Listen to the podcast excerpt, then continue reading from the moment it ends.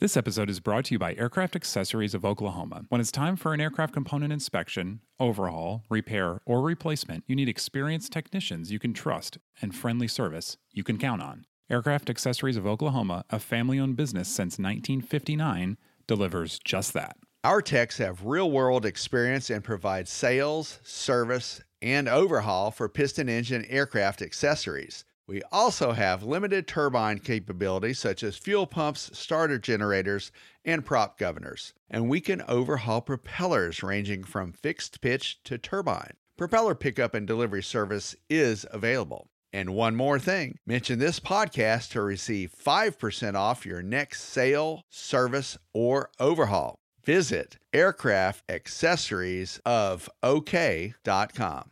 This podcast is sponsored by Genesis Aerosystems, a Moog company and leading provider of autopilots for rotor and fixed wing aircraft. The Genesis STEC 5000 is the latest digital autopilot, providing increased safety plus decreased pilot workload. It's being certified for Part 23 and Part 25 retrofit aircraft, such as high performance turboprop and turbine jet aircraft. To learn more about the STEC 5000, visit genesis-aerosystems.com.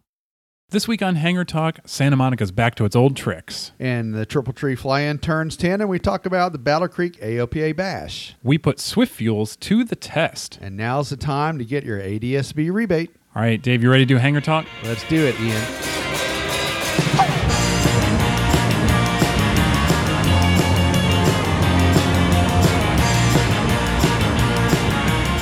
And welcome to Hangar Talk. I'm Ian Twombly. And I'm David Tulis. And David, um, bad news out of California, Santa Monica, the airport, uh, back to its its old tricks. We talked about this only two weeks ago, actually. It's almost like we could talk about it every week, just like a late night talk show host. We've got yeah. new material now. Yeah, that's right.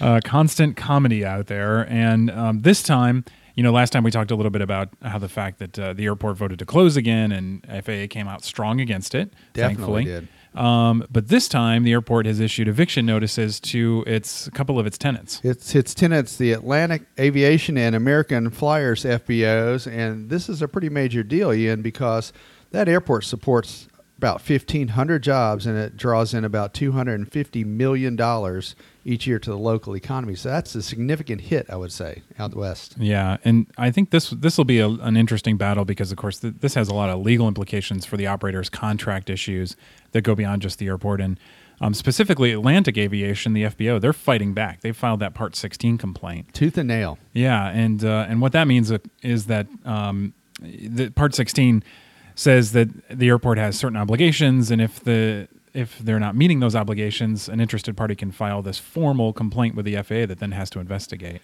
And the city of Santa Monica itself, as we spoke about last week and the in the uh, hangar talk before that, even they really do need to abide by this um, by this agreement that they have to keep the airport open until uh, what's it 2023 at least. Yeah, I think so. So uh, yeah, it's take the money, stay open. I agree with you, and we've talked about that before, and we'll probably talk about it next hangar talk. But Yeah. you take the money, stay open, live up to your agreement. It's as simple as that. Yeah, um, and like we talked about last time, I mean, I, kn- I know we focus on Santa Monica a fair amount, but um, it's a it's a good example case of um, of the threats that an airport could be under, and, and actually what people can do when they kind of band together to try and save it. That is true. And of course, we do have our own airport support network. So, folks out there listening to us, if you have trouble with that or, or you want to contact AOPA, go through the airport support network and let us know what's going on. Uh, particular to Santa Monica, it's really good to note that the Los Angeles Daily News had an editorial on September 5th that basically lamented the quote endless series of moves to close or restrict operations at the airport. Yeah, that's amazing. So yeah, even uh, even local editorial writers getting in on it, um, which I think is fantastic. Actually, if you think about it, It's important. It Yeah. really is. They, they see they see how important it is to transportation, to the local economy, and really to keep planes in the air and keep people flying. And just think about all the tax money that comes in from Mm-hmm. gasoline and fuel taxes, as well as the property taxes, as well as just even if you're going out there and, and buying a logbook or two. Yeah, and they came at it a little bit from a, some pragmatism, which I think is nice, in that they said, "Look, people are just going to move elsewhere, and so you're just pushing, you know, whatever problem you think you have, you're just pushing it onto other airports." Moving it somewhere else and uh, and losing the money as a result, which is a bad deal for everybody. Agreed. Yeah. Yep. So, um, better news. Uh, we bring people to the airport. Uh, AOPA fly-in was last weekend now at Battle Creek, Michigan. That's Third right. out of four. We called it the Battle Creek Bash, and uh, we've got one more coming up too, September 30th and October 1st in Prescott, Arizona. Yeah. Not Prescott, but Prescott. Prescott. Yeah. And Yeah, uh, right. But that's coming up soon. Uh, of course, Embry Riddle has a, a big outpost there in Arizona. But before we head that way, let's talk a little bit more about the Battle Creek flying. It started out a little bit rainy, Yeah. but the weather cleared up, and folks there had a good time, and we had some good attendance there Yeah. yet again. Yeah, I think in the end, uh, about 2,000 people. And I'm told by folks who were there, uh, you know, Tom Haines was there in the morning. He said he drove in about 5 a.m. Uh, into the car parking lot and raining cats and dogs, I guess. Uh, and he thought, oh boy, you know, here it goes. It's going to be a long day. Yeah. Um, but by the afternoon, it cleared, and 2,000 folks braved the weather and came in and had a good event. They did, and uh, let's not forget that on a Friday night, that uh, Barnstormers party, which really is starting to be a thing of its own. It's it's a beautiful organization and, and a really cool setup. Usually with a Yep. couple of nice backdrops with airplanes that are classic, usually a decent band, Yeah. great food, camaraderie. 450 people went to that Friday night Wow. Barnstormers party. That's awesome. That's significant. Yeah. A couple of neat airplanes there that um, that Tom Horne wrote about. Yankee Warrior was there. That's a B twenty five, and we had a um, a sixty four Comanche four hundred. That's a pretty big engine for that yeah, plane. yeah. That's a little rocket. Yeah, fully restored on that. And uh, uh, Textron brought in their Baron, uh, Cessna one eighty two, and a Caravan. A uh, Eclipse SE demonstrator was there on loan. Yeah, all kind, the whole range, really. Mooney brought in its Ovation. Yep. And have you ever seen one of those L twenty nine Delfin jets? Yeah, those are cool. Those are super cool. Yeah, they are. I think they're somewhat affordable too. Yeah, that's one of those deals where it's like I think you can buy it for, I don't know, it's I think it's less than like fifty grand, isn't Agreed. it? But um, you know, it would take like a year's salary for an hour of gas. you know? Exactly. So, neat airplane to fly. I would love to do that one time. yeah, I tell you, a uh, popular program at these uh, fly-ins are the Rusty Pilot Seminars, and we, we really need to hit on that a little bit because that is really um, a very successful uh, adventure that we've promoted. Yeah, yeah. Rusty is so cool. It's uh, it's part of our You Can Fly program, and it's all aimed at getting people back into aviation. Yeah. And um, I think you know there's this misconception that a lot of people think that you need to take another check ride to get back into flying if you've been out of it for a while, uh, which isn't true. Uh, you know that actually. I do. I did. I um, actually took the Rusty Pilot Seminar in St. Simon's Island, Georgia, myself. Yeah. That was during uh, one of the fly-ins at uh, the end of 2014. Mm-hmm. And um, a little sidebar with that, AOPA's fly-ins uh, in the regional event fly-ins, so we're coming up to the end of our second year with that. Uh, 14, 15, 16, no, 16, third third year, third Yeah, year. Time flies. And so we're looking to have maybe 40,000 people by the end of this Total. this last flying coming up Wow. which is kind of neat, taking it to the people. Yeah, that's awesome. And so you experienced that. You were at the fly-in. I was there and I, and I did the Rusty Pilot Seminar, and I was a little worried about it at first, but you know it was so simple, and uh, uh, you know, really great ground lesson. So I figured I was saving money right there. Yeah. Put that money back in my pocket, use it for flying, Mhm. and uh, got a nice logbook sticker to put in my logbook, and so that took care of the ground-based portion of my review. yeah, And that, I thought that was a win-win situation for me. yeah. And I think that we've had a ton of folks that actually have been very successful, like myself, are back in the air from Yeah. that program. Do you remember the numbers on that? Uh, so I can't remember the total number of folks who have been to a Rusty program, but I know each one gets, you know, they do, I think around 150 of these a year around the country with Yep. partner schools, and we do some of them. And when they're at the fly-ins, I should segue that free breakfast. Yeah, that's right. Pancake yeah. breakfast. That's yeah. a big draw. Yeah, you get breakfast and the seminar. You do. Um, and they're fun too. It's it's a it's a real life scenario, and it's just it's a really cool thing. Chris Moser's uh, helping putting that on at the fly-ins, and he's just di- a dynamic instructor. Yeah. it's great. Yeah, he's he is very good. Uh, so I don't know. Let's see. So we got um, a few thousand people who attend each year, and then there's some portion of those who who uh, start flying again. We're looking at what forty percent back yeah, in the air. I think that's what I heard. Forty percent. That's significant. Yeah. and it doesn't take much to do that. Yep. and it like i said it is a lot of fun it's real dynamic these days and it just you know your attention will be uh, encapsulated with the review and it's just it's an easy thing to do as long as you're there check it out rusty pilots seminar or at your local fbo or Yeah. flying club Yeah.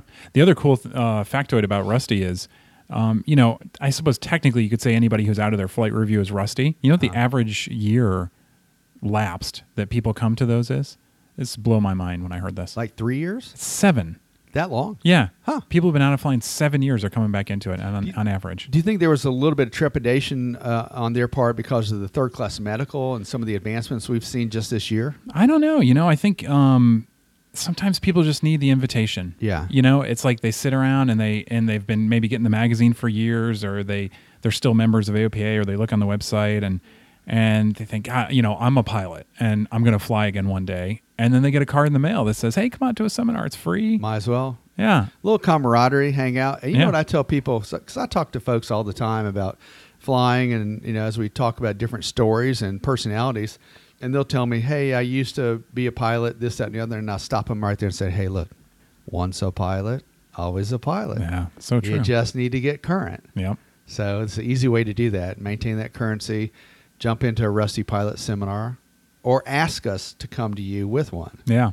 Yeah. That's yeah. That's that's very true. Actually. Right on. Uh, so you're current again, and you use those current flying skills. You uh, you went to a, your own flying here just a couple weeks ago. Yeah, we went to a fly-in at uh, Triple Tree in South Carolina. It's not far from Greenville, the Triple Tree Aerodrome, aerodrome and it turned 10. So this is a 10th year for that fly-in, and it was just beautiful. Ian, have you ever landed on a 7,000 foot long bent grass turf landing strip? No, no, but I know it's. I've heard this place is so nice that. Well, first of all, I saw a picture, and I, I didn't know which way the runway was oriented. It's so wide. Yeah, it's huge. Yeah, you think it's is. like I, they could let you know take off Cubs the perpendicular across the you runway. almost could go sideways. Yeah, um, but I mean jets land there and turboprops and No yeah. problem. Actually, there were a couple of uh, a couple of planes that were set up for STOL stall airplanes, Yeah, and they landed and took off a couple of times on the runway. but uh, it's a beautiful place to go, and it was gorgeous weekend this year. I'm sorry, gorgeous weather this weekend this year. It's a little. Yeah. bit of a tongue twister. Yeah, And uh, the the bent grass runway is it's almost like landing on a feather. Hmm. It's just so soft and highly maintained. Is would probably be more at home on a golf course. Really, Yeah, that runway. And I camped out. So you uh, br- did. Yeah, I was going to ask you. Yeah, did you rough it? I did. It, was actually not I was going to say, is it roughing it or It is it? Well, the facilities are awesome. They've Okay. got hot and cold showers and uh, beautiful, beautiful wooden uh, restroom situation. And by the way, I didn't know this. I probably should have done more homework.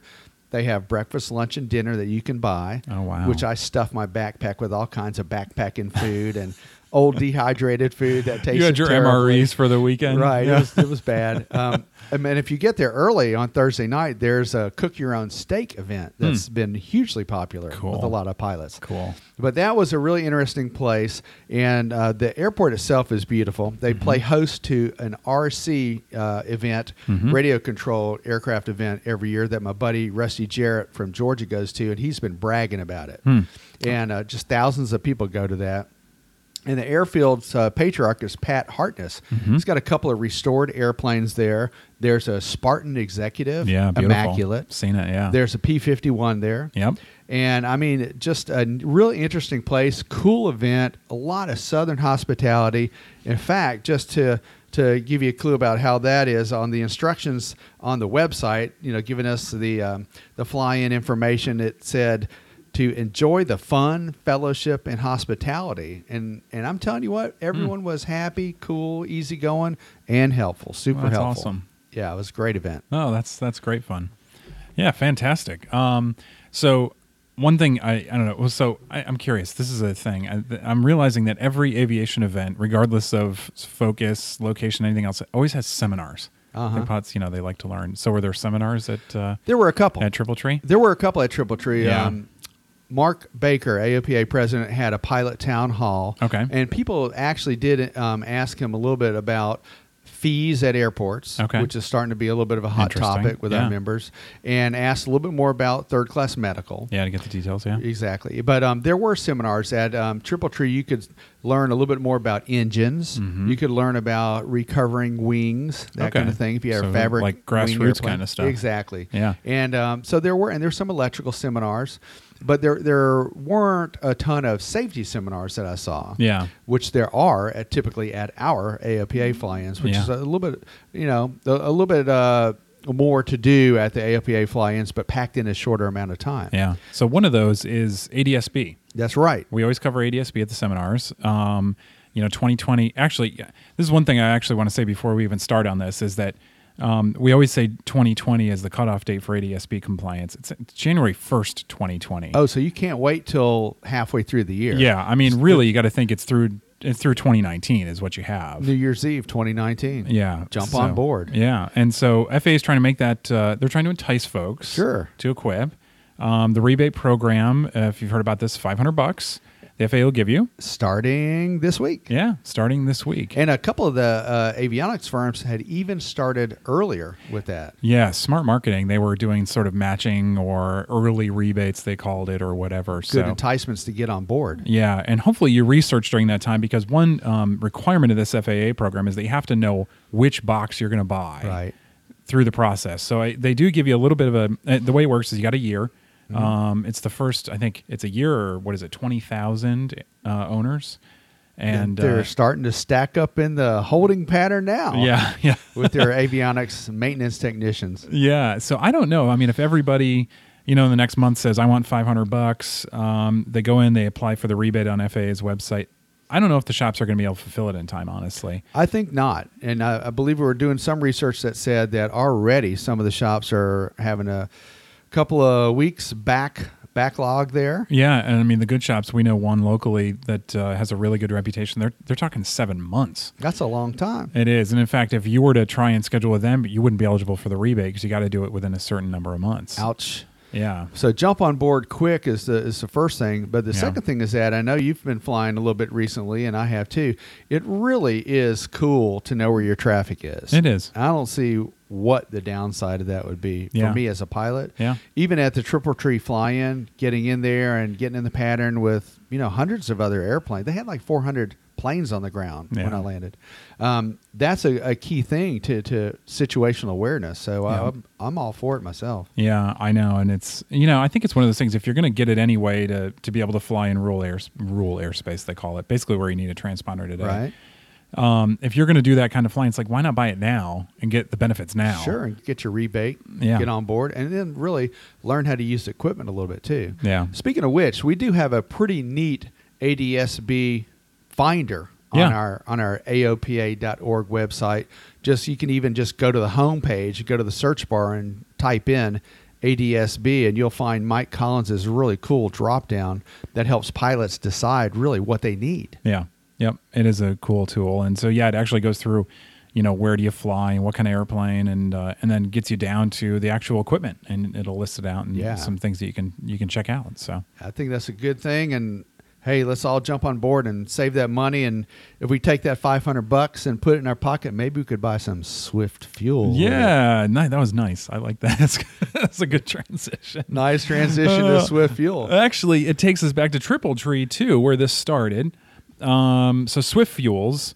Uh, have you did you have you seen these guys elsewhere? You know a little bit about Swift Fuels. A little bit about them. Yeah. I know that Dave Hirschman dumped a load of Swift fuel in his Vans RV3. Yeah, so it's uh, their their um, formula, I guess I'd call it. It's 94 UL, so unleaded. It, sure. Um, they don't they don't have the tetraethyl lead, and they're they're a fascinating group because you know they're just a I think they they were grad students or something at Purdue. And they cranked it up just from that, from Yep. the program. Yep, and so they are in the PAFI process, the um, piston. Let me see. Who? Here we go. Piston Aviation Fuels Initiative. Oh, I like it. I think. PAFI, I love yeah, it. Good and job. so that's the uh, the FAA program that is uh, working its way towards an un- unleaded fuel for aviation, and hopefully drop in for the biggest group possible. Um, and so Swift has this formulation. They're going through the PAFI process. They're they're doing FAA is doing a lot of testing right now, but Swift says. Well, okay, fine. We're going to go through that process, and if we win, great. Um, but in the meantime, they're trying to sell their fuel independently. Might as well. Yeah, And the price is right, too. yeah. I was shocked at that. It's, a, it's like a buck less than an avgas right now. Yeah, and That's apparently, good. yeah, and apparently not artificially low. They were still making money. Yeah, That's So good. That is good. But uh, and so it's basically it's it's chemically identical to 100 low lead, but without the tetraethyl lead. So that's good for the environment. Yep. And understand it's uh it's really not a problem for most most airplane engines that we have in, in our fleet Yeah, certainly days. the low compression ones. Yeah. And Dave Hirschman, editor at large, Dave Hirschman's RV3 has that um, Lycoming O-320 engine, Mhm. which is a pretty common engine. Mm-hmm. And he said he was running about 10 degrees cylinder head temperatures, a little bit hotter, 10 degrees hotter, Okay. and 50 degrees cooler on the exhaust gas temperatures. And that kind of made sense. He cruised back at 11,500 feet from Yeah. South Carolina to Maryland.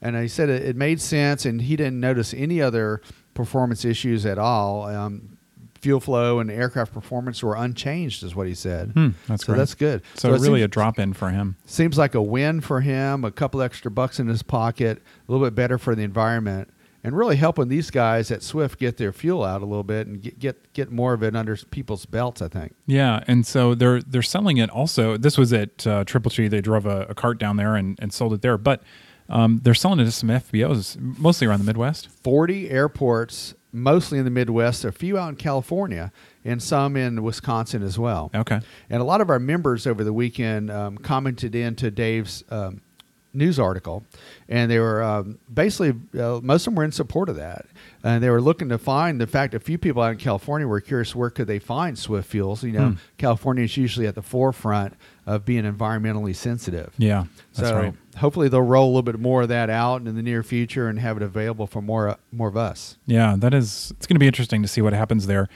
uh, especially in terms of the PAFI process, and if they do win that, what happens, and if they don't, what happens, and uh, it's cool to see them uh, trying something new. I appreciate that. I like that. Yeah.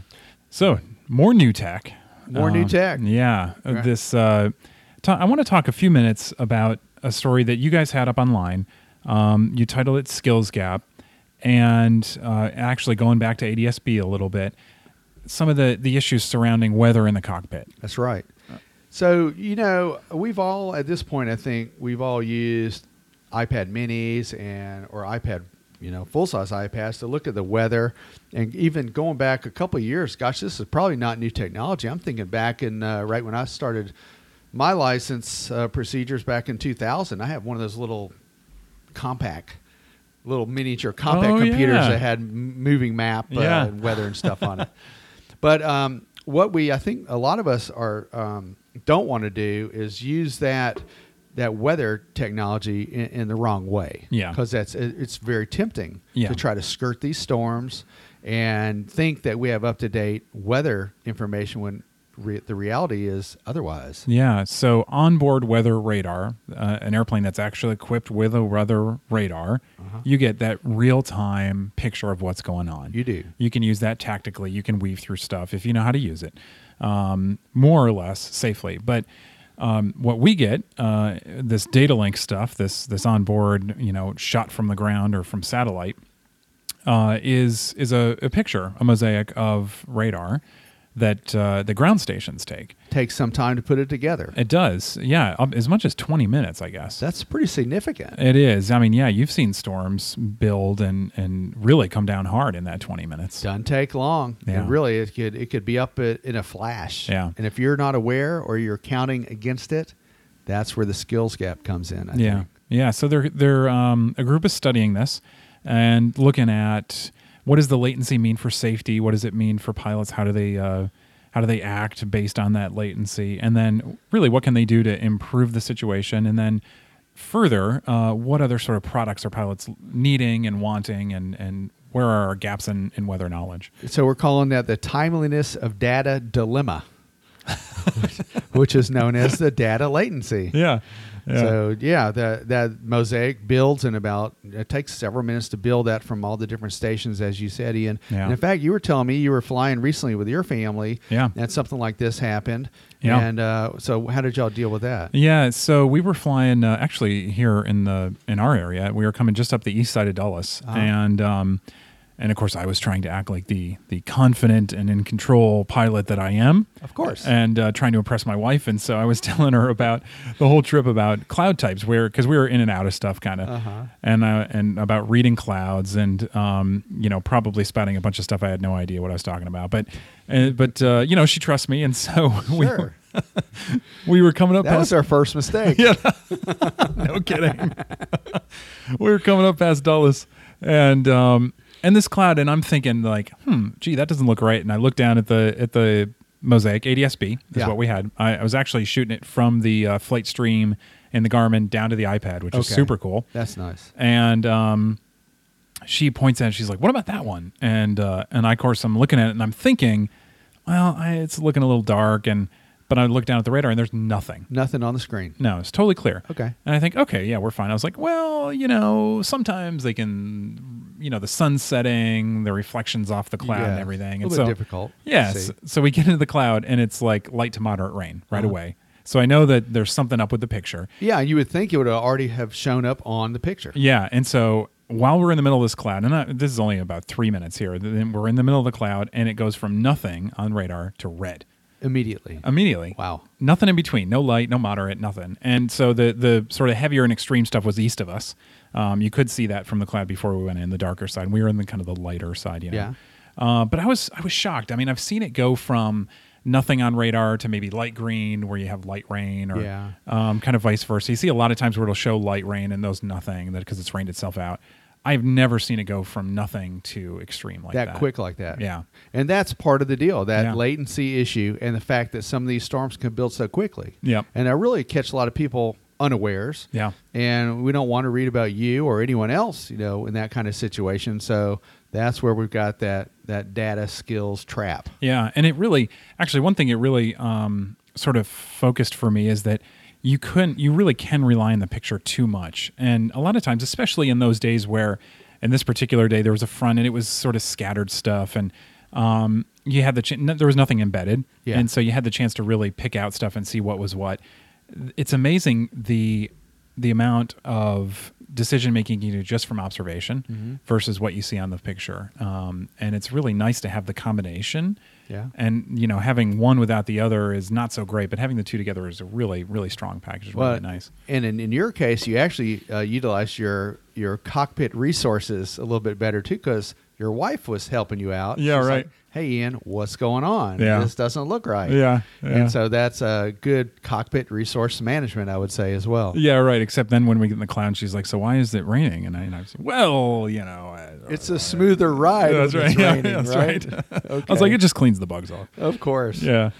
All right. So, um, so from new tech, our guest this week, we're going way back uh, to maybe something that needs a new, a little new tech, a little outdated. I love this story, David. This is the the thousand dollar Cherokee. This is very cool. And yes, we're going to have on via Skype before not too Mhm. long. We're going to have Yep. Joseph Atkins and Cody Busey. Yep. Joseph is the $1,000 Cherokee owner Yep. from North Carolina. Yep.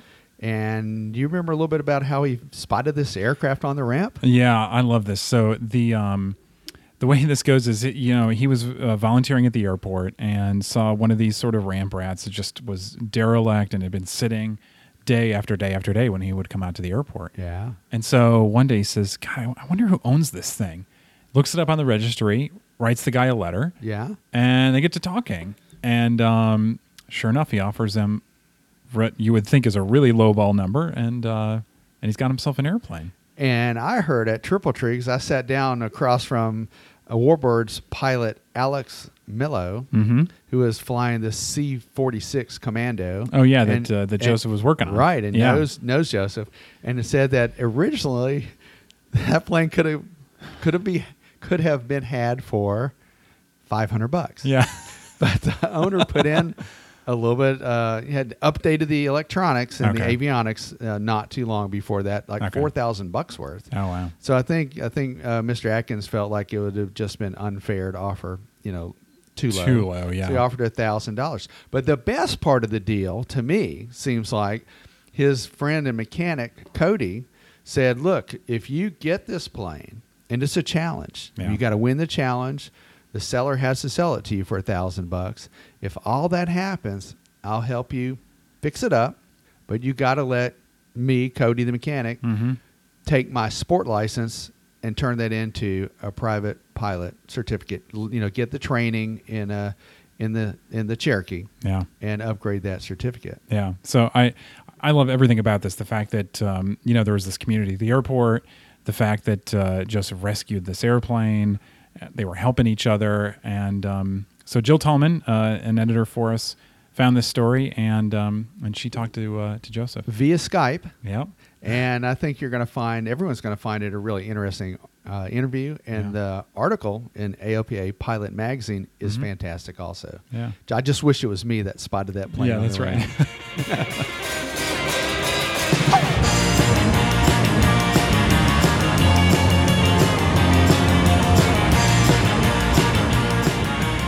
Thanks again for joining us today, Joseph. I really appreciate it. No problem. Tell the folks out in Radio Land a little bit about you and your piloting background. Well, um, I got my license uh, in September of 2014. Uh, it took me about 10 months uh, to get my private. And I got interested in flying from volunteering with uh, Warriors and Warbirds in Monroe, North Carolina, on their C 46 Tinkerbell. Um, I got interested in just the the whole aviation world, I guess you'd say. Um, I got to fly on Tinkerbell to the Reading Air Show, which uh, in Reading, Pennsylvania, sure. which was fantastic. If anybody's ever never been there, I highly recommend heading out to the World War II weekend uh, when they when it's uh, when it's back in town. Yeah, that's a great air show, from it's what I understand. Fantastic air show. So that got me really interested in it, and I decided to uh, pursue it. Um, I, everybody thought I was crazy, um, and uh, ten months later, uh, I stuck with it, and ten months later, I was able to uh, pass my check ride. So fantastic. Now, had you thought about buying an airplane at that time? No, not at all. I mean, you know, everybody everybody has those uh, you know uh, grand visions when they're especially if they're they're getting new, in a new hobby and they're like oh i'm gonna I'm going to get this airplane, and and, you, and then you know you, you think about oh, I'm going to get a retract, or I'm going to get a turboprop, or or you know all kinds of crazy stuff, and then you look at the prices and everything. But um, and reality comes really, crashing in. You're right. Reality comes crashing in. I I know that you know it, it really depends on who you talk to. You hear just like in everything in aviation, you hear about five different ways to solve a problem, and you know uh, some people would say that it's cheaper to buy an airplane and train in your own airplane. Some people uh, say that renting is, is is cheaper overall, and then some people say, well, you know, if you're going to fly, um, you know, X amount per year, then it's cheaper to rent. It's cheaper to cheaper to buy. It's really all over the place. It really depends on who you talk to. That's uh, true. So honestly, I had not really thought seriously about buying an airplane. I mean, it was always a, a pie in the sky vision that maybe maybe if I got my license and I and I really enjoyed the hobby and I found myself um, uh, flying a lot, that I would entertain the option. But I really thought it would be at least ten years down the road before I even considered it seriously. Sure. So you just thought you'd be renting, or maybe you I maybe you belong to a flying club. Fill me yeah, in that. I had yeah, I had thought about joining a flying club. I had I, I had pretty much figured out that renting, while renting is great, um, that I had wanted a uh, uh, I was already running into the problem that a lot of people have when they rent, where um, you go to it's a beautiful weekend, you go to use the plane, and they're all gone, and sure. you're having to book three and four weeks out, especially during the summer. And then uh, if you get rained out, then you're then you're really screwed. Yep, been there, uh, been there, done that. Yeah. and then the uh, the other option is uh, when you take it out of town, it's like well like for example, let's go to Triple Tree. So okay, uh, we had a little bit of a scheduling snafu at Triple Tree, and I ended up uh, having to do a little plane shuffling. And uh, see, that wouldn't have happened if I'd have rented it. Uh, I would have been just, I, I just couldn't have, couldn't have gone, or, or it just wouldn't have worked out. Sure. So, so there you are. You're a new private pilot. Um, mm-hmm. And so, tell me about the first time you laid eyes on this Cherokee. I had seen it over there. It, it sat over there in the corner. Uh, it was actually behind Tinkerbell. Uh, and so I had seen it for a few years. I mean, we'd seen it over there and we move it for the air show in November. You know, we'd pump the tires up and move it, the, the field would. And then, um, you know, we'd go over there every now and then and take the bird nests out of the cowling and, you know, joke. It had a cover on it at the time. Uh, had a blue cover on it. And uh, we would always joke about, um, say, wow, this thing is just, is just pretty, pretty pitiful sitting over here. And, uh, you know, we, we never really took the cover off because, you know, don't want to really touch anybody else's stuff. Sure you know, we'd always wondered, uh, you know, what condition it was in. Just, just general, general curiosity about the about the aircraft. So, uh, um, uh, you know, like I said, so the first time I laid eyes on it, you know, it was actually a couple years ago. I mean, I I just been I just been uh, watching it the whole time. And you called it. You told me you called it the dog of the airport. it was definitely the dog of the airport. Uh, uh, you know, when the line guys, like I said, line guys would have to move it for the air show. That's the only time it moved, Mhm. and they would have to pump the tires up, drag it to the uh, to wherever they parked them during the air show, and then when the air show was over, they would pump the tires back up, and then it would hold just long enough to get it back into place, and then there it would sit uh, tied down. So it was definitely the dog of the airport. Um, you know, I know a lot of people had. I'm not not quite sure who coined that term, but I know it had been said a few times to me, especially um, you know as I would, uh, especially as I started to ask people about it. Uh, people were like, uh, "Oh my God, don't! Are you crazy? That thing is is probably just." A rat's nest and and all eat up and everything like that. So uh, But you still, you know, you you kept an eye on it. yeah, I always kept an eye on it. You know, we always watched it, uh, made sure that, you know, like, um, you know, no one was really messing with it, uh, cleaning it off, you know, making sure that the, uh, the, the, you know, it was getting moved properly and, and, and that it wasn't totally, uh, you know, a wreck. Um, just, just keeping an eye on it. Mm-hmm. You never know. And and one day you kind of thought had a thought maybe you would like to make the owner an offer. Well, yeah, what I had decided, I said, you know, okay, so this is going to go two ways. I had just got my private. Uh, I had it for a few months. And to be honest, I, I didn't really have any delusions that the plane was actually going to be flyable. I figured at best, what I would do is I would get it, maybe tinker with it myself, and maybe learn about aircraft, and then, you know, possibly part it out or possibly uh, purchase it and then donate it to Warriors and Warbirds, and, and they would be, um, you know, able to part it out uh, for you know parts and then and then raise money that way. Um, I really didn't anticipate it being in a flyable condition, so um, I um, called the guy up. I looked his name up in the in its public domain, uh, looked his name up in the uh, registry, uh, called him, and was very uh, uh, very reserved in that first phone call because you know a lot of these guys, uh, these airplanes, I get it. I mean, they're they're just like a boat or anything. They're, they're very they're very special to some people. Sure. Um, you have to be really careful uh, sometimes when you approach people about their aircraft. So um, um, I called him up and, and we we chatted for about about two hours and uh, talked about the the airplane. And actually, believe it or not, the uh, the actual Cherokee was only about 15 minutes of that discussion. He actually, uh, for most of that phone call, uh, wanted to know about uh, Tinkerbell and uh, Warriors and Warbirds and stuff. and I couldn't believe it. I was like, uh, "Your plane has been sitting next to Tinkerbell for five years, um, and he's never he'd never been down there to see Oh it." wow. And I'm like, uh, you know, it it just it just blew me away that he had all these questions. And I'm like, your plane literally sit literally sits next to uh, Tinkerbell for the And- last five years. And we should Uh, tell the listeners what what airport Tinkerbell is at. She is at the Monroe Executive Airport in Monroe, North Carolina, and that is uh, uh, K E Q Y. Thank you. But go on. So uh, we we talked about um, talked about uh, the organization and and of course Tinkerbell the C forty six, and then uh, you know I just kind of mentioned it to him. I said you know I, I was just really calling you. I said you know I want to find out about your your aircraft and. You know, I just basically said, "What What are your plans for it?" And I noticed it's not moved in a few years, and, and I just kind of was curious about it. And uh, honestly, I had I thought that uh, he was maybe a son of the owner, and maybe the owner had passed Sure. because that happens Yeah. very often. That's a very, Very often. reasonable assumption. And be, the reason being is is because his his name in the uh, the FAA database was I guess his his his actual full name, and the name in the phone book he went by his middle name. Sure. So I assumed that that was like a, a child. So uh, he said, no, that's that's actually his. And I asked him, I said, well, you know, what are your plans for it? And he said, well, you know, he had he went into details that uh, during the uh, economic downturn, he he flew it. He bought it in '95, and he flew it for several years. And then around the economic downturn in 2005, 2006, he stopped flying it.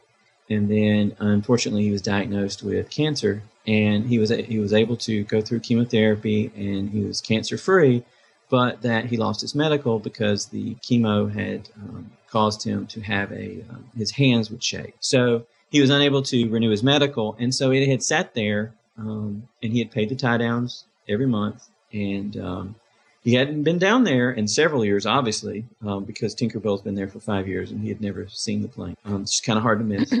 uh, he's not been there in several years, and um, and and he he, he ended the phone call with, I need to do something with it. it Uh, it's time to do something with okay. it. And he said, to be perfectly honest, you're the first person that's ever called me about it. I'll, I'll bet you were.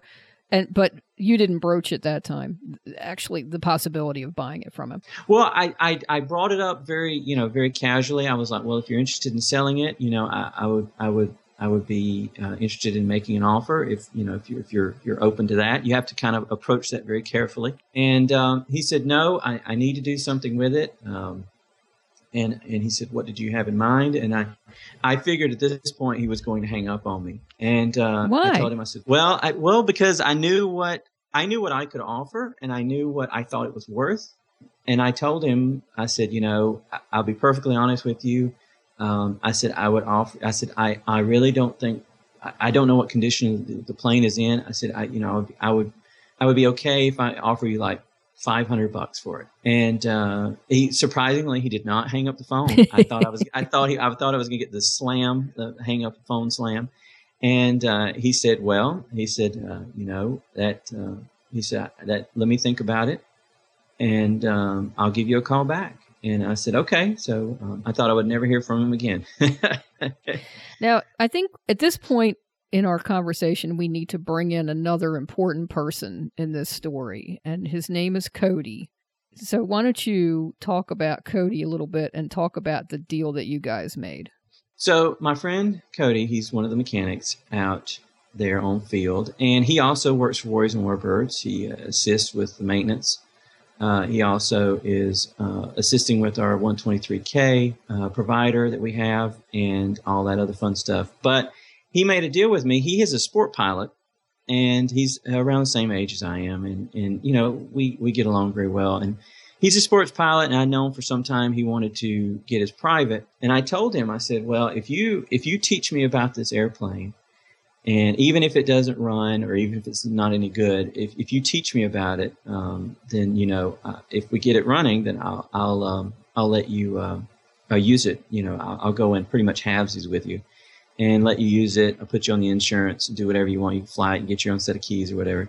And uh, you can fly it and you can get your private. Um, and then you just need to show me how, you know, I, I want to learn from you. I want to work with the, with you guys. I want to do everything. I want to, I want to be able to oversee whatever, you know, you do because I want to see what, what it is. And I want to learn from the uh, senior A&P on field uh, the guy that's really overseeing all this. Mhm. And uh, and he said, well, he said, you know, I'll, I'll make you a deal. He says, if you can get it for a thousand bucks, I'll I'll I'll, I'll do that. Man. I said, okay. Do, do you think Cody knew what he was getting himself into?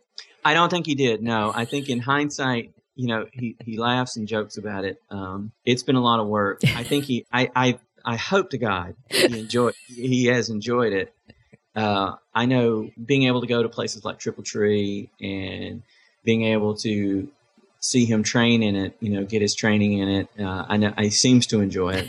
I hope it makes it all worth it. Uh, So, but let's get back. So you you made the offer to the the your previous owner, and you were Yeah. waiting to hear back from him, and and then what happened? Well, the very next day, he called me back and he said, uh, "You know, I thought about it. Let's um, let's meet for uh, let's meet for um, dinner." And uh, he said, "I'll bring the logbooks." And I said, "Okay."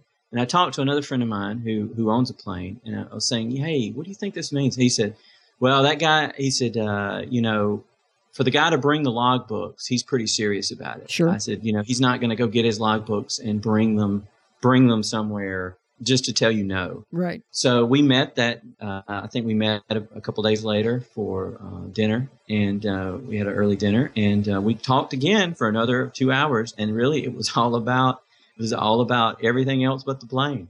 You know, it was all about aviation. It was all about what my goals were. Sure. And to be perfectly honest, you know, hindsight's twenty twenty. I really think he was feeling me out to make sure that I wasn't just going to take it and uh, either scrap it or flip it, or that I was going to take care of it. I really do think that he was trying to um, feel me out to see if I would be, a, uh, you know, a good, I guess, steward of his airplane. He really did care about the airplane. So, you know, I, that's how it went. and so you you shook hands. We shook hands, um, you know, you know, and uh, and there there it was. And I remember I called um, as soon as I left the airport. I think it was uh, it was, it was early April, and uh, I think it still it still gets dark relatively early, around Mhm. seven o'clock in in April.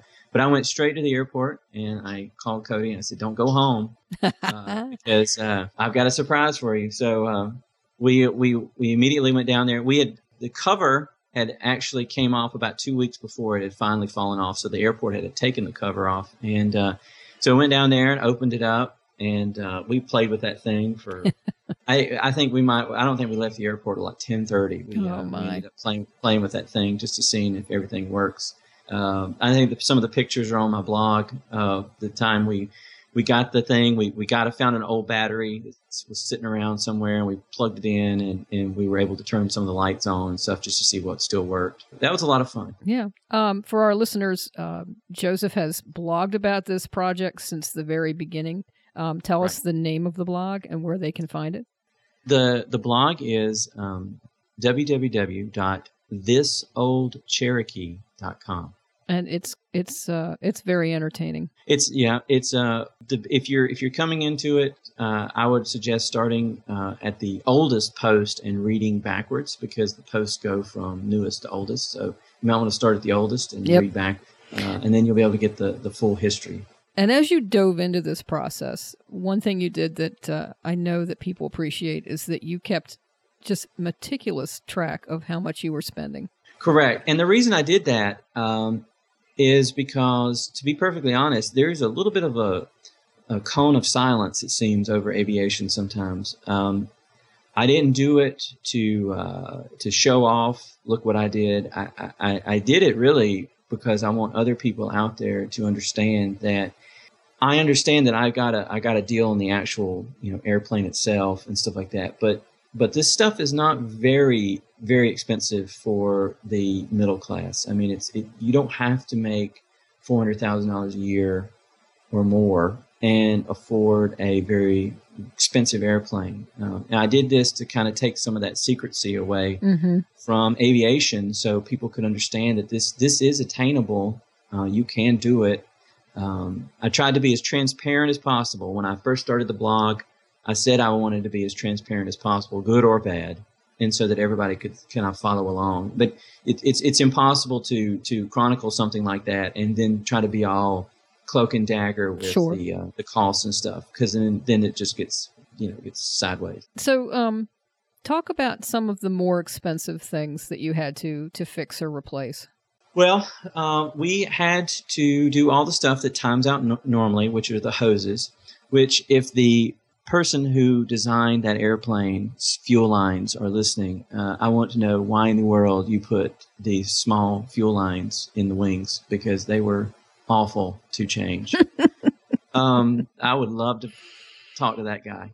But we did all the, the stuff. Uh, we actually, uh, I pre bought those uh, fuel lines. Um, the most expensive uh, thing uh, to replace, though, however, was we had a cracked rear right stack on the uh, exhaust, and we had a bad muffler that had some rust pinholes in it Mm-hmm. that were that was rusted. Now, fortunately, I am a member of the Cherokee Chat for Cherokee owners, Mm-hmm.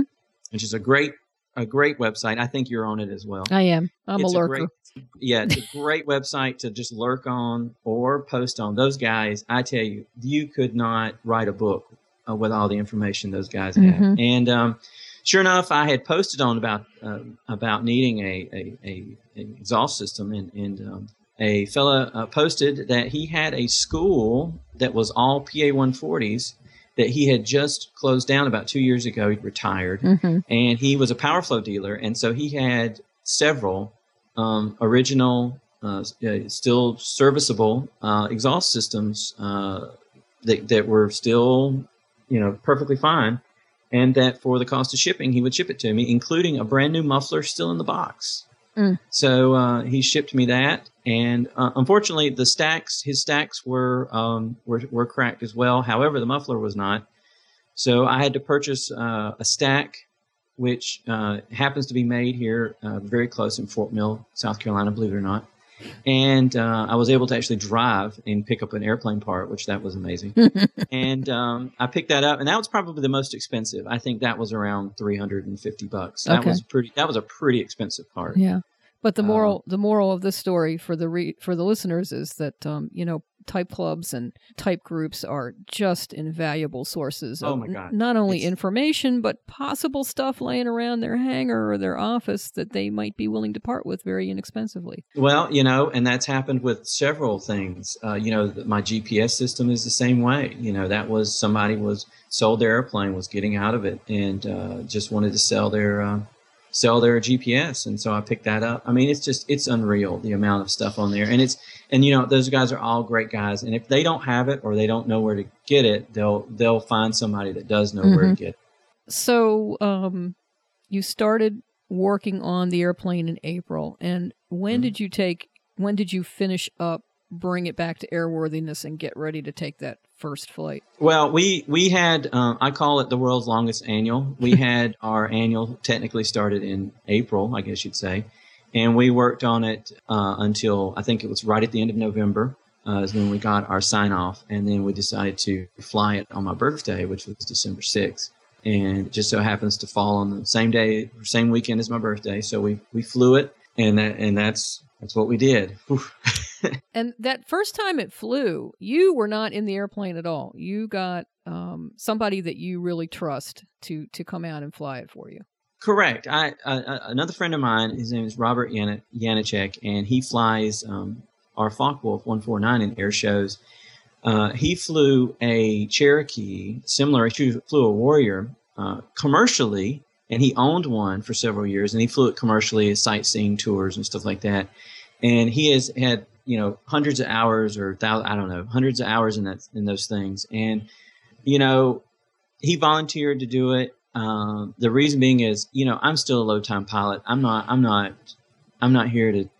Times like this, when you're dealing with something like that, then your ego is is is will get you killed. So Right. um, Sometimes he it's vol- best to just let the pros handle it, right? Right. That's that's what I'm saying. Yeah. Sometimes you just got to let the pros handle it. So at the same time, you know, I, it's like I tell people, I did not, I well, did not, do not possess the skills or the knowledge to handle an emergency of a, of the type that could go on with a plane that hasn't flown in ten years, uh, flying for the first time. So he volunteered to to take it up for us, and uh, he flew it. Uh, I think we flew it around 35 minutes. We we stayed in the pattern. Uh, I think he made it up to around 2,500 feet, uh, but we we circled in the pattern for about 30 minutes or so.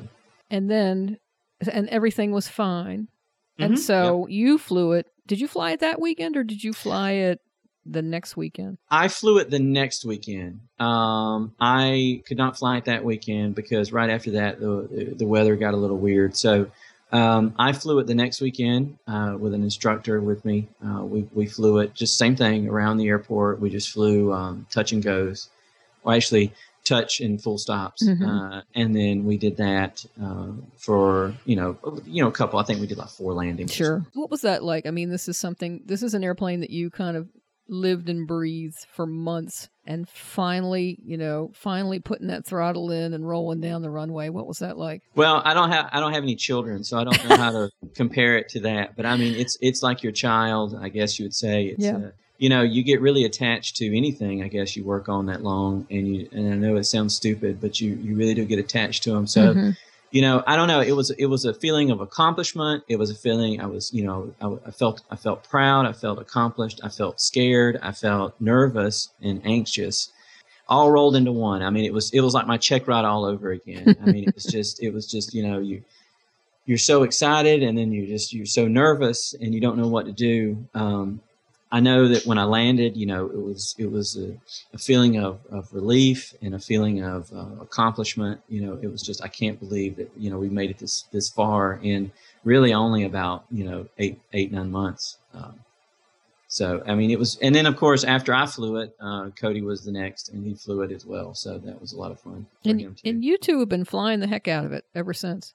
We have, we have, you know, counting the Triple Tree trip, um, we have almost mm, 40, 46 hours maybe. 40, Man. you know, 44, 46 hours since we, we've been flying. I know that doesn't sound like a lot. Uh, we got kind of held up during the summer because it was just blazingly hot here. I mean, Mhm. it was just miserable. So we didn't fly it when it was 105. So um, it's just now getting to getting cooler, and we're starting to go on trips and stuff like that. Life gets in the way sometimes. Yeah. Um, but yeah, we we've got about 40, 45 hours on it, and uh, we we really have enjoyed it. You know, I took my first long trip uh, last weekend. I took it to the coast, which was the most it has flown in one sitting, which was three, I think three point two hours, Mhm. which is uh, that's a pretty good in one go. And then the weekend before that, Cody had actually completed his long cross country solo, and he flew it uh, right at two point nine hours. Okay. So uh, we really are really racking it up. We probably put 15 hours on it in the past uh, month. Great. Which is more than it's ever had. So, uh, so it's got its original paint. It's Yeah, got. yeah. it, if anybody has seen the article, it is a. It It's is got a, half of its original. it is it is an elderly looking airplane. You know, it does have its original paint. It has its original interior. Um, you have an ADF, if I recall correctly. I have an ADF, you know, the classic car guys, because I had a classic car. I had a 64 Buick Electra. Call that a Survivor. That's a Survivor paint job. But uh, yeah, I have I have an ADF, um, uh, which it, I don't think that works anymore. Uh, we tried to, I think we tried to tune in the radio on it and we couldn't even get it. So Yeah. I'll probably take that off. But yes, it does have an ADF in it. It's the original equipment. Yeah, and the original radios and everything. Yeah, it has the original one original radio. The other the other radio is the other five hundred dollars of the plane. Ah. Uh, technically, technically, I purchased the plane for five hundred dollars and then paid the guy five hundred dollars for the radios. He Ah. had put right before he had uh, shut the plane down. He had put in a KLX one thirty five about five years before. So it has a KLX one thirty five. Um, and that still works. The GPS portion of it does not. I think we need a new antenna, but I'm not really worried about that. But the but the radio is great on it. So it has a it has a KLX in it, but it does have a um, it does have a uh, KX uh, another KX radio with a nav on it. So Remind me, you put a total of was it three thousand, including the purchase price of the airplane. right, a little over three thousand. A little over 3,000. Yeah, And mhm. you are not in a hurry to paint or you know do anything with the interior or jazz up the panel. No, not yet. I mean, what we're trying to do is now we're trying to cautiously, um, you know, we want to make sure that everything is mechanically sound first. I mean, you know, it's like these guys out here tell me all the time, you know, your logbook does not care what the plane looks like. Um, and, you know, it, it, all joking aside, you know, I, I really don't mind when people uh, see the plane, they're like, oh, wow. And, uh, you know, I get it. I trust me. I know that the paint's rough on it, but at the same time, I would I would hate to spend you know uh, a lot of money on paint and then uh, come to find out that that it needs a tear down or something. I don't know. Sure. And so you know, then it was I would feel horrible. So um, you know, we're, we're we're just kind of cautiously moving into into that area right now. We really the goal is to fly it for one year and then see what annual number two brings, and then then start talking about paint and possibly panel upgrades. I mean, at the end of the day, this is this is Cherokee 140. Okay, I'm not going to Right. be flying this thing in hard IFR. I'm not going to be flying this thing, you know, to California. So, Oh, why not? Well, you know, because I don't have three weeks to take off of work. But Three weeks. uh, well, you know, I talked to at least two people who had at Oshkosh who had come east and north in uh, in Cherokee. So you know, don't completely rule it out. so uh, you know, it, I, I I'm trying not to uh, to put a lot of money into it, but I you know I we are taking care of it, and I do want to keep it. and I do want to fix it up Yeah. eventually. Yeah. Um, so you touched on this a little earlier. Uh, you'd like people out there to know that that ownership can can be affordable. So talk about that a little bit more. Well, you know, it comes from the fact that uh, you know I really enjoy this hobby. You know, I, I'm in it for a hobby. This is not my career, uh, and and I see, especially when I go to these fly-ins, and especially when I go to these meetings, you know, the, the FAAST seminars and stuff like that. You know, I'm I'm only 38 years old, and there I am most of the time by far either the youngest person there or almost in the in the the, the kids table group. So, you know, I know that if we don't get the uh, the GA participation uh, up, that we're going to have a real problem in about t- ten years. I mean, Mhm. it's going to be quick. So, um, I just wanted to get the word out out there that you know I, I tell people all the time. You know, I, I'll talk about flying uh, a plane or flying my plane, and they're all like, "Oh, "Oh my God, you must be, you know, Daddy Warbucks over there." And I'm like, "No, no, no. It, you really, it's no. It, you know, you really, it's not, it's not that bad." It, and, and I wanted to get the word out that you know the middle class can definitely afford a a small airplane. Now, now don't go crazy. You know, I see these guys all the time, uh, and I know you have too, where you know they go through training or whatever, and they run out and they buy a six-person airplane that costs a hundred thousand dollars, and they think that they're going to pile in the whole family and take off in this thing every weekend, and it never happens. Mm-hmm. Um, you know, all these people that want to go flying with you when you're training, when you get your license, now they don't want to go flying. Yeah, they So- they mysteriously vanish.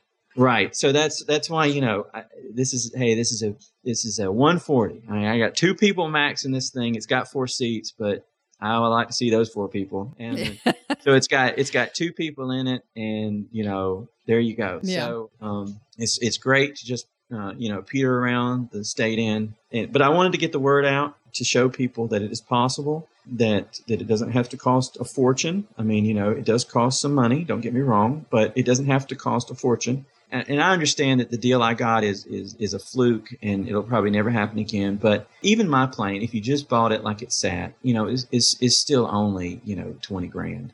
So uh, you If know, that. that's- if that, I Yeah. mean, you know, come on. I mean, 15, 20 grand, it, and and that would get you in a plane just just like mine and you could enjoy triple tree and fly ins and all this stuff and you know not have a care in the world and just go fly whenever you want and and that's you know that's less than a than a civic so Yeah. you know people all the time have three and four cars Yeah, so. absolutely.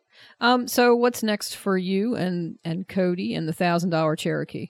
Well, what's next is you know we're just gonna we're gonna keep flying it. I hope we're going to go to uh, some more uh, events. I'm trying to go to more of those. Uh, like here in uh, North Carolina, we have the South Carolina Breakfast Club, which we're close enough to go to a lot of those events, and they meet every two weeks. It's the oldest flying, I guess, club or flying event in in the nation. Yes, I've heard of it. Yeah, and so we, we're trying to go to more of those. Uh, as the weather cools off, it's going to be a heck of a lot more bearable to Hmm. go to those. Then we're going to come up on our annual. Uh, we're going to do another owner-assisted annual, of course, with the uh, senior A&P out on the field, who's, who's who's very nice. And we're probably going to. I, I really, I mean, we're just going to touch on the stuff that we need to fix. We haven't really found anything that's major squawks yet, so. Okay. Uh, just going to kind of work through it, and then we're going to make a decision on uh, what we're going to do about paint. 'cause Oh. that's probably the next thing we're going to do.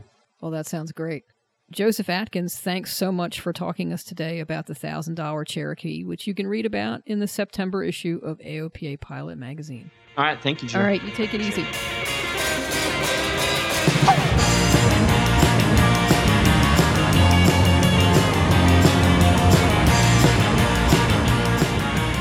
David, that that's a great story. I'm, I'm so jealous. I, I when it makes me want to go out and start looking around the ramp for old airplanes. I've already started looking, Ian. yeah.